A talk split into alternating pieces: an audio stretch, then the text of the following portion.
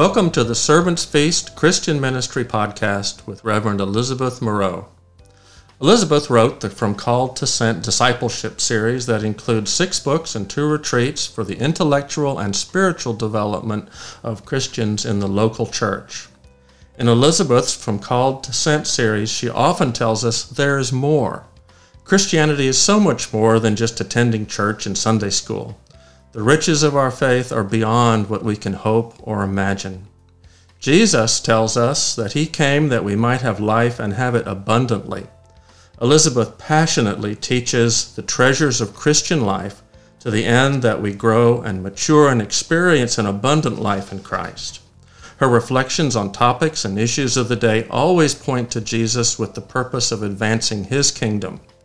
She desires for us all to understand the deep and rich heritage we inherit from the historic and universal church.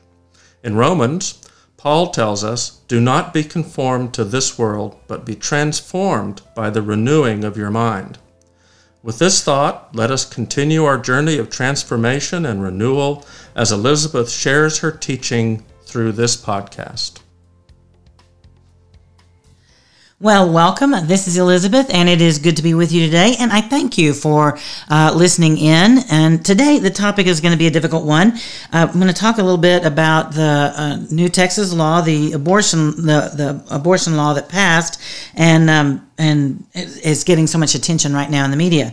And um, I hadn't planned to do a podcast. I will tell you, I'm trying to write a book, and I can never sit still and get anything done because I move from one podcast to one um, to the next, you know, uh, post that I need to write to the next podcast. Next so anyway, um, uh, we're going to use some uh, finish out a series over the next few days, um, and then we'll use those for the podcast inst- so that I can take a break and do some writing. And regrettably, or interestingly, or whatever, the topic that I am writing on is the nature of Christian marriage, which has a great deal of reflection on male and female and what it means to be a man and what it means to be a woman. So I actually have a pretty clear opinion about all this. Not that I don't have clear opinions about everything, but I have a well supported opinion. Um, however, I'm afraid, in the amount of time that I have here, just kind of pulling it together at the last moment, that I may this may not be the best podcast, or it may be the very best. Maybe I'd do better if I didn't think so hard and I just said, um, went up straight up and told you what I thought. But anyway, all right. Um, what I want us to do as we think about this is I want us to think about it not from a political standpoint. Are we Democrats or Republicans? How does this work for our political party? And how does this position us politically? No, that's not what I want us to think about. Um, I want us to. I don't want us to think about this from a legal standpoint. What is legal and what is the you know um, uh, uh, what are the laws and who this and that. What I want us to do is think about this as Christians. When we talk about abortion, what is a Christian point of view, and what specifically does God think of abortion? And I think that that's really important. Not not that not that I think that I'm the only one who um, understands what God says. I don't have any special divine knowledge to impart to you that is greater than the Scriptures. But I think that we can turn to the Scriptures and see what we can understand. Um, see, see, and we can have we can walk away with some understanding about how God would view this particular issue. And I think that's very important for Christians. What does God think? I don't think we ask ourselves that often enough. And um, if we want to know what God thinks, I think we should start with prayer. And that's what we're going to do. We're going to open with a word of prayer, as we always do, because Lord knows if we're going to have any wisdom of it all, it surely must come from God. Hear my prayer, Heavenly Father. Have mercy upon me, a sinner, and save me. We ask that you open our hearts and our minds to the knowledge and love of you in Jesus Christ. Grant that we may receive your Holy Spirit for the healing of our souls. Illumine our thoughts and enliven our hearts. Teach us in this time so that we may know you and your Son, Jesus Christ, and live. These things we pray in the name of the Father, and the Son, and the Holy Spirit. Amen. So the national media is howling everywhere you look. Every news organization, oh my goodness gracious, they're taking away women's rights. The Department of Justice in the Biden administration is suing the state of Texas. Now I don't know on what grounds they think that they can do that. I mean, the Supreme Court of the United States has ruled that the law is legal, that it's a legitimate law, and that we can go forward like this. The state of Texas. I'm from Texas, and I like the law. I got to tell you, but anyway, so it says. I mean, you know, the, the Department of Justice is going to step in there, and that's a whole that's a whole discussion of itself. This idea of an administrative state. You didn't elect the department the Department of Justice, but you got a Department of Justice that's going to say here's what laws you can and cannot have, or at least they think that's what they're going to do. They don't have any legal grounding for that. Uh, Supreme Court's already said so. But the best, the best in all this, my favorite, or not my favorite, I think the most appalling or whatever, are the feminists across the nations. They are practically frothing at the mouth. They are so upset that we uh, that about this abortion law. I mean, you're, you're we're not going to let. What about women's rights? And you're taking, you know, it's a woman's body. It's her choice. It's her blah blah blah. Let me tell you, okay. Just so you're clear, I want to make sure that you're very clear on this before we get started. I am not a feminist. Right. I, and and when I say that, so that you will know that you cannot that not to expect any irrational thought or any vulgar screeching coming out over here, because I am not a feminist, and I find feminism to be the feminist um, argument, the feminist, the whole platform of feminism to be completely irrational. That's a conversation that we can talk about at another time. But my hope is that um, I, my hope is that I uh, will be.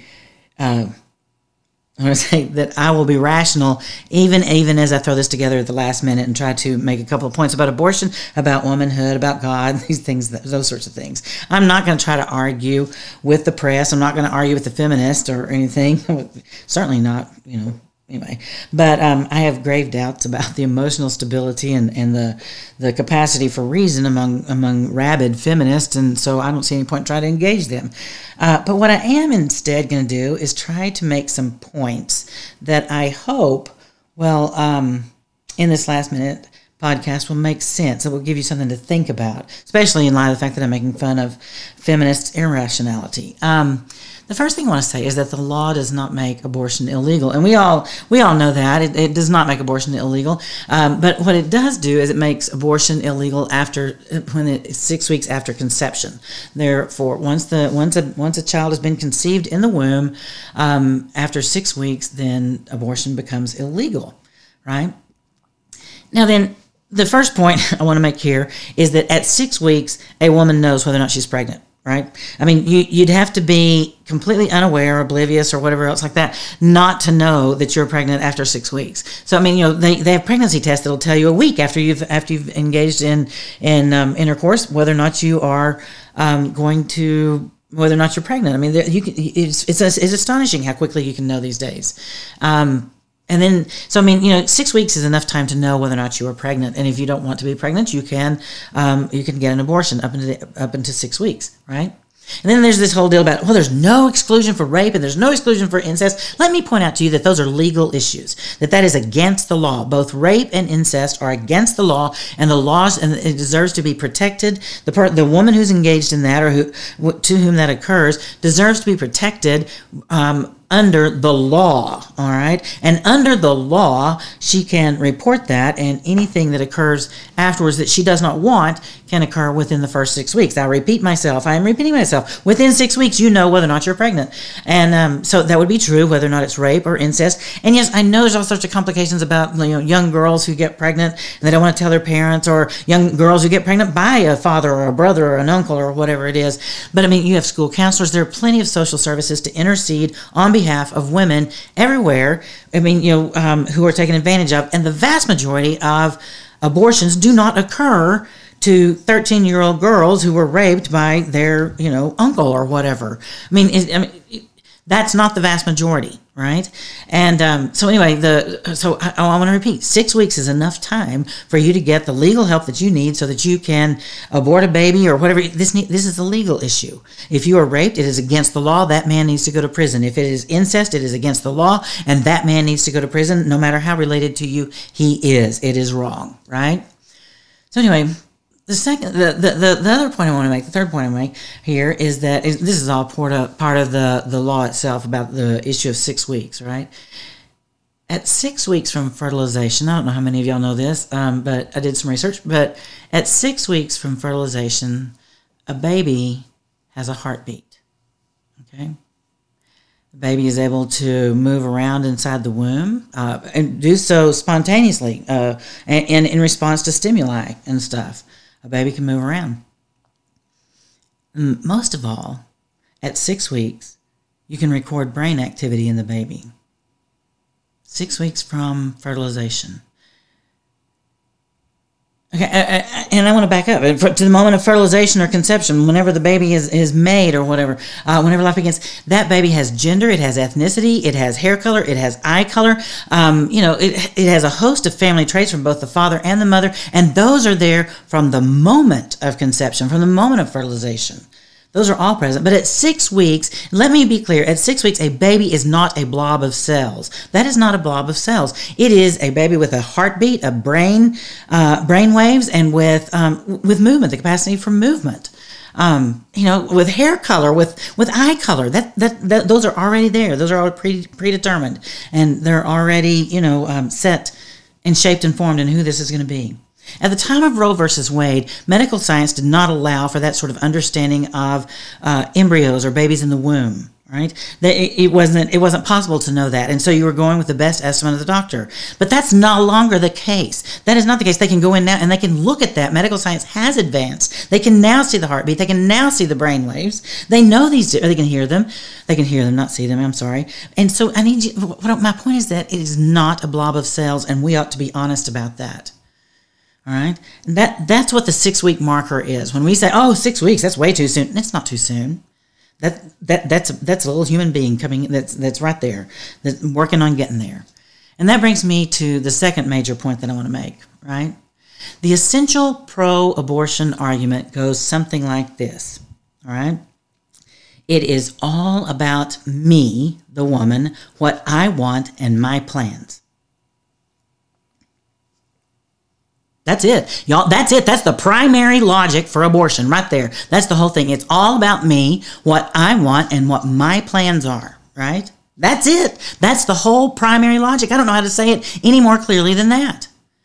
I mean, surely we must admit that we are all guilty of feeling that way from time to time and that we can all exhibit that particular behavior um, in our own lives in different ways in different places and times but the point is is is is not that we all experience that. It's all about me. Excuse me. Let's just talk about me and what I want and what my plans are. Um, no, it's not that. It's not that. Um, that we aren't all experiencing that and we all don't all feel that way. But the point is that it is sinful. It is antithetical to everything that is Jesus Christ, that is the Son of God who laid down his life on our behalf. It is, you know, this is the God who, though he was God, humbled himself and he became obedient even to death on the cross. Wow. Not all about him, was it? You know?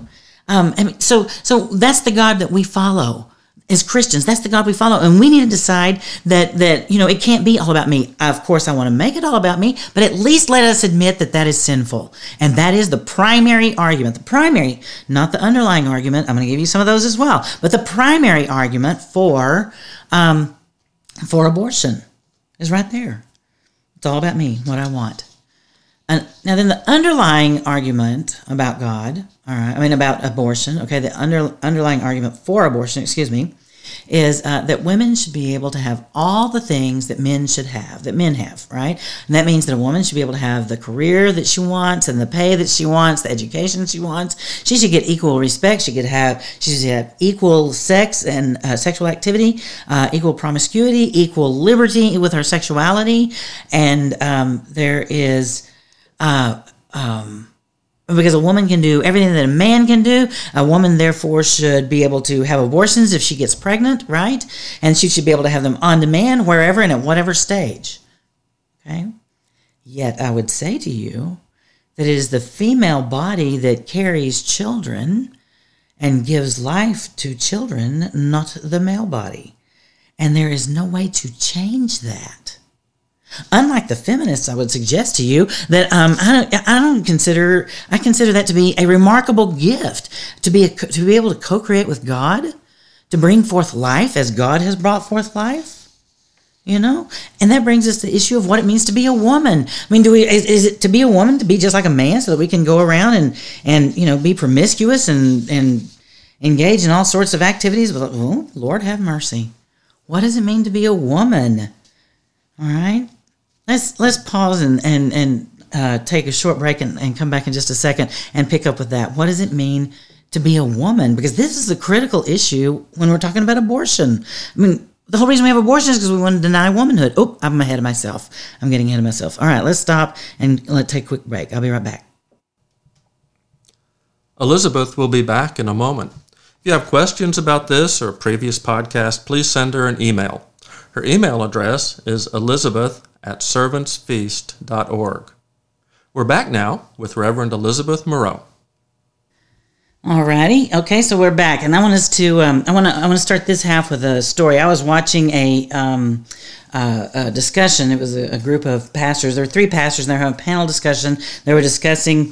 It doesn't matter what they were discussing, but one of the topics that came up in the course of their discussion was um, the issue of abortion. They were talking about how um, that uh, Republicans were all worried about abortion, but when it came time for uh, they, they, didn't want women to have abortion, but when it came time for um, uh, you know, for when, when children became teenagers and things like that, then the, where was the Republican Party? They weren't anywhere to be found. And I was going to go, well, you know, that's because that's the dad's responsibility. But let's not get carried away with that. I didn't mean to go there. But uh, anyway, the point is that it's somewhere they were discussing. They said they don't think that a little slip up a young, when a young woman goes out, she's having a good time and playing, and, and she th- gets things get carried away, and, and she has a little slip up. They don't think that, that that should ruin the girl's life, that that should ruin her life. Okay. Realize again, realize what we're saying when we say these things, what we, what, what we believe underneath them. Realize what underlies that idea. Wouldn't you like to poll? I think it'd be interesting to poll all the women who are unable to have children and ask them how they would respond to the idea of a child being a little slip up that ruins a life. Wonder how they'd feel about that. You know, um, you know, the whole line of that particular argument, and it is the second underlying premise of the pro-abortion argument. The first being that we should be just like men and be able to, um, you know, spontaneously, you know, be sexually active without any sense of responsibility and get an abortion to take care of that. Um, but this is the second underlying premise of the pro abortion argument. It implies that women cannot be responsible with their own bodies. That um, that we are incapable of deciding when and where to have sex. We uh, that we are subject to our our baser nature, I guess, and um, that that we we it would ruin our life to be able to have a baby because we wanted to have sex in the backseat of a car. And it goes on. The second, the second thing that implied that is implied in that statement, right, is that childbearing is not a significant part of being a woman. You can be a woman without ever bearing a child, and that is true. You can be. There are many women who can't have children, or or decide for whatever reason they don't want to have children. Um, um, I never remarried. I always wanted to have another child, and I never remarried, so I never had another child. But um, I mean, you know, so there there are a lot of different reasons why women don't um, have children, but um, but childbearing is a significant part of, of womanhood but what what that that argument is is that your life is going to be ruined if you have to bear a child before you want it right?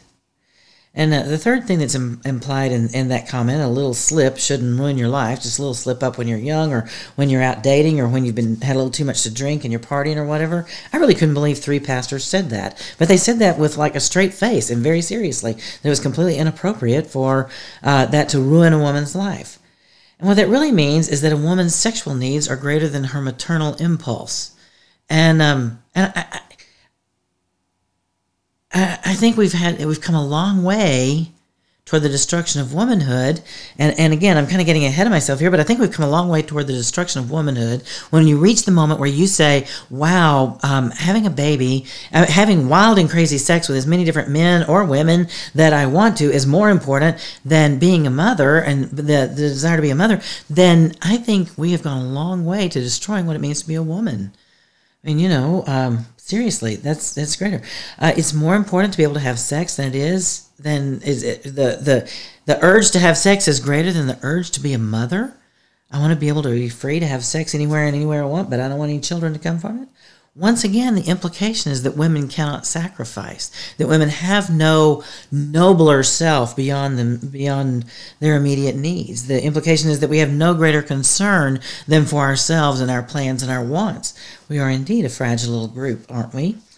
Um, you know, I had a professor who made this argument. He said, um, and, and, and, it was a pro-abortion argument. He said that the, uh, that a child who comes into the world and is unwanted, an unwanted child, uh, will live an unhappy life because the parent doesn't want them, and um, and it's better then that the child not be born.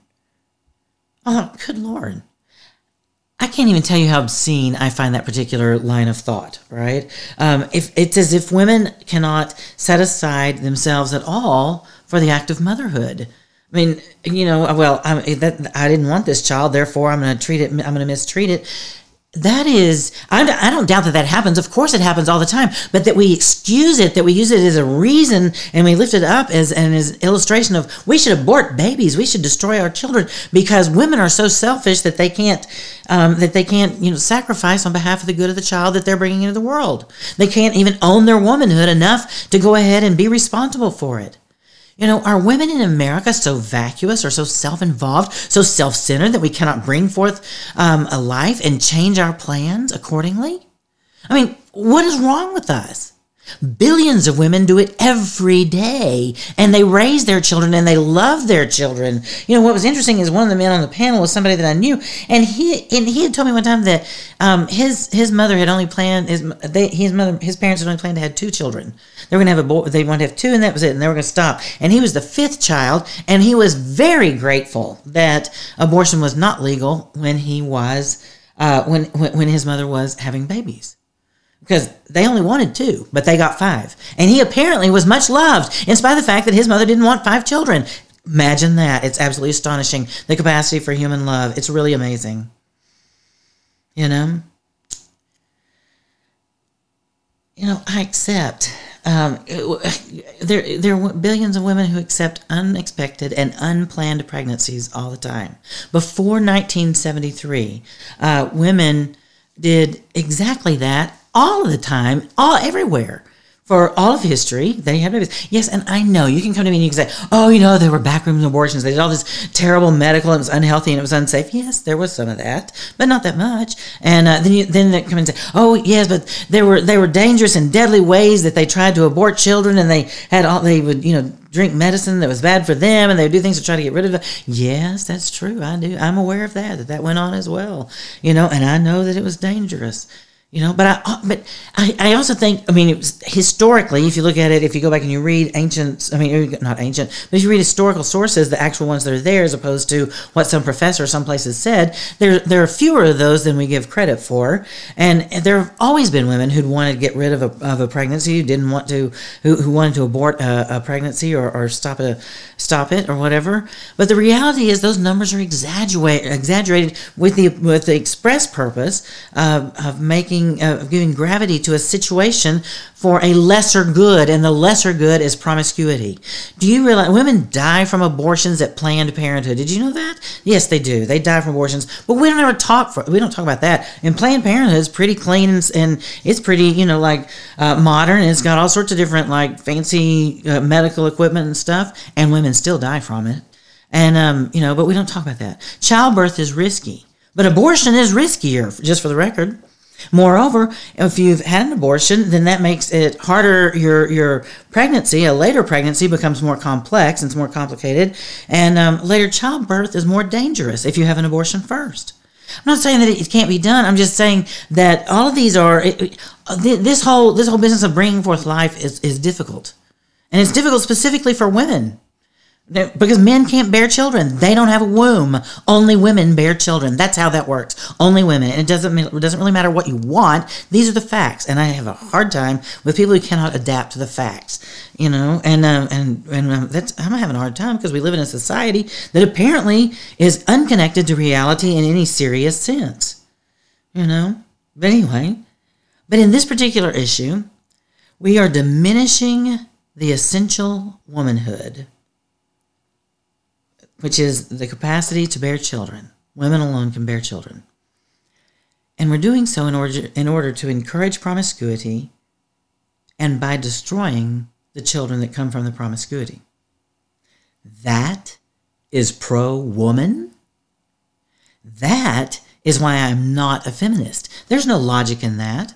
Only women can bring forth baby. And you are not made more womanly by sleeping with more men and aborting children along the way. I mean, there's so many different facets of this that we could discuss. It has to do with the individualism of of our time. It has to do with, I mean, you know, the uh, Planned Parenthood is an incredibly, profoundly racist organization that you know locates itself among uh, in the black and brown community. It's utterly appalling. But anyway, um, there's just there's so many different facets of this that just make me crazy, and it is not pro woman by any stretch of the imagination. If we're going to look at this from God's perspective, I want, I want us to think about Genesis 1 when God was in the middle of, of creating. Every time he got to um, the animals or whatever, he would say, um, and God blessed them. And they became fruitful. And he said, you know, they became fruitful and multiplied, right? Um, God blessed them and they bore fruit, right? To be blessed is to be fruitful. And all you have to do is ask a woman who cannot have children how much she feels like God has cheated her. And I, it as a pastor, I've seen it happen over and over and over again. And it's so, um, it's so tragic to want to be able to have a child and to be unable to do so. And yet that happens all the time. And women abort children three and four and five times and use it as means of sex selection or, you know, whatever, just to get rid of it because it's just too much trouble to have a baby. God blessed them, Adam and Eve, and said, Be fruitful, the male and the female. He blessed them, blessed them to be fruitful and multiply. To be fruitful is God's blessing to bring forth life. To teach a woman, to teach our daughters that promiscuity, uh, that sexual license and liberty will give her greater freedom is to enslave her to the lowest order of animal life. Animals all copulate, they all have sex, they all reproduce. You know, all animals, and a great many of the animals uh, exhibit uh, greater discrimination in their uh, partners than we do. Life itself is the condition of every human good. There is no good that comes from the dead good comes from life. You know, and so a life that's born under difficult circumstances remains a life of value that has the potential that can, to bring forth all sorts of amazing and wondrous um, accomplishments and achievements. That life, whichever one it is, life itself is the condition for good. All good. It, it, it must begin with life. Even God understood that. God, God created and He brought forth life. Why? Because that is the condition for good. How can you have anything apart from life? To encourage women to destroy life is to, to, to diminish our humanity in some degree. You know? It is it, it, life is hard, and that's true. This generation, we, we, we try we deny it in so many different ways. But it is the but the, the, but the challenges that we face, the sacrifices that we make, the difficulties that we encounter, all of these hone and deepen our personhood, and they make us stronger, and they make us richer, and they make us better. Um, you know, we're not made better by being less. We're made better by, by conquering more. And I think women are able. I think women are perfectly capable of taking on great challenges and overcoming great obstacles. I believe in women. I'm not a feminist because I don't think that women are too weak to handle what life brings their way or to take responsibility to take responsibility for their actions. I'm not a feminist because I believe that women can do those things. They don't have to whore themselves out to to be more free. Congratulations. We have taken our daughters and we have liberated them and we have made them equal to men and they are now the diminished and become nothing more than objects of men's lust. Wow, what an accomplishment we've done for them. Before I close, I want to I want to leave you with a word of grace, and I think this is a very important word because if you've been through an abortion, this is awfully hard to hear. And I realize that I have sat with women who have talked about abortions and how they feel about those after the fact. I've heard women, you know, say it matters not at all to them, and I've heard women say that they really regret it. All right. Um, and, and and I'm not going to stand and judge in, in a society that says, "Oh, here you can do this." I'm not going to stand in judgment of you because I think that life is hard and you don't need my judgment added to it, right? I, was with a group of women one time, and this one woman was uh, mentoring. We're, we're, all older, and um, she was mentoring a young woman, and the young woman became pregnant, and she really encouraged the woman to keep the child. And it was going to be a great burden. The woman, the, the girl, uh, was ill prepared to take on motherhood. She was not married, and she had no education, and she had no uh, real job. She had no skills, nothing. And, and uh, but anyways, she was pregnant, and so the girl wanted to get an abortion, and and the the older woman who was mentoring her really really discouraged that the girl went anyway, and so she got the abortion, and, and the mentor was just horrified by the very idea. And um, so she came to uh, this group, and she the she said, you know, she went and she had an abortion, and then she called me and she said, you know what? So the whole thing, I just prayed, and I thought God, and she goes, I could just feel the presence of God with me always. So through the whole thing, He was right there with me. And she goes, I was just appalled. I didn't even know how to respond. And another woman sitting at the table said, I don't doubt it at all. I'm sure God was right there with her, right in the middle of it. How many parents stand beside their children in the middle of something that they totally disapprove of and they unwaveringly stand beside them and love them throughout the whole ordeal? Why would God be any less? What I would say to you is that you need to know whether you, when if you've had an abortion, under whatever circumstances you had that abortion, that you are the beloved of God. You have not you have not um, committed some unforgivable sin. I think it is easily more unforgivable for church people to shame you in such um, ways that you feel you cannot even go there and that you cannot be accepted and loved in the middle of that. I think that God loves us and He um, and He will meet us wherever we are. He has far more patience with our past than we do, and I don't think you should carry the burden of of guilt for an abortion for your for the entirety of your life. I think you need to go to God and say, "This is weighing heavily upon me," and let Him lift that burden from you and say, "Lord, these were the choices, and this is the one I made. Find me and love me and heal me and heal my soul." That's what I think you ought to say because I think God's love is unwavering. Um, abortion is not the unforgivable sin. Irrespective of what the national media says, however, and no matter how loudly feminists scream, I do think abortion is a sin. It is not unforgivable, unforgivable by any stretch of the imagination, but it is a sin, I believe. You know, I um, I don't want to leave anybody with the opinion that there is no hope and there is no um, mercy, there is no, uh, because that's not true at all. Every life is marked by uh, high moments and low moments. But no life ever reaches beyond the stretch of God's love and God's grace, and He can find you in the middle of that. If you carry the burden of having had an abortion, you need to give that to God. If you're not worried about the abortion that you did have, then you don't need my judgment and don't have to pay any attention to it. That's between you and God. I will tell you that I think that Scripture holds that life is the it, life is is that God is the God of life, and that He doesn't give life for it for it to be taken away. And on that note, I'm going to close with prayer. Hear my prayer, O Lord. Have mercy upon me, a sinner, and save me. I ask you, O God, to call your people, to lift our eyes to you, that we may see your glory. Send your Spirit to walk with us, to guide our steps, and to remind us throughout each day of your infinite love, your infinite wisdom. These things we pray in the name of the Father, the Son, and the Holy Spirit. Amen. And then, as I said, I'm going to be using, um, for the next few weeks, I'm going to be using uh, a, the completion of the series on Christianity and culture. And I think that's an interesting series, and uh, I hope that you'll enjoy it. And But uh, say a prayer for me that I'll get finished with my writing and get that done and keep moving on forward. In the meantime, y'all be blessed. Now, you hear? You have just heard the latest podcast with Elizabeth Moreau. Don't forget to subscribe to this podcast on iTunes, Google Podcast, or whatever service you might use. Please rate, review, and share this podcast with others. Be sure to look us up on Facebook and like and share this podcast with your friends. Also, if you appreciate this ministry, please consider making a donation to Servants Feast Christian Ministry through our website. Join us next time as we continue to explore God's truth as it speaks to our world today with transforming love for all people.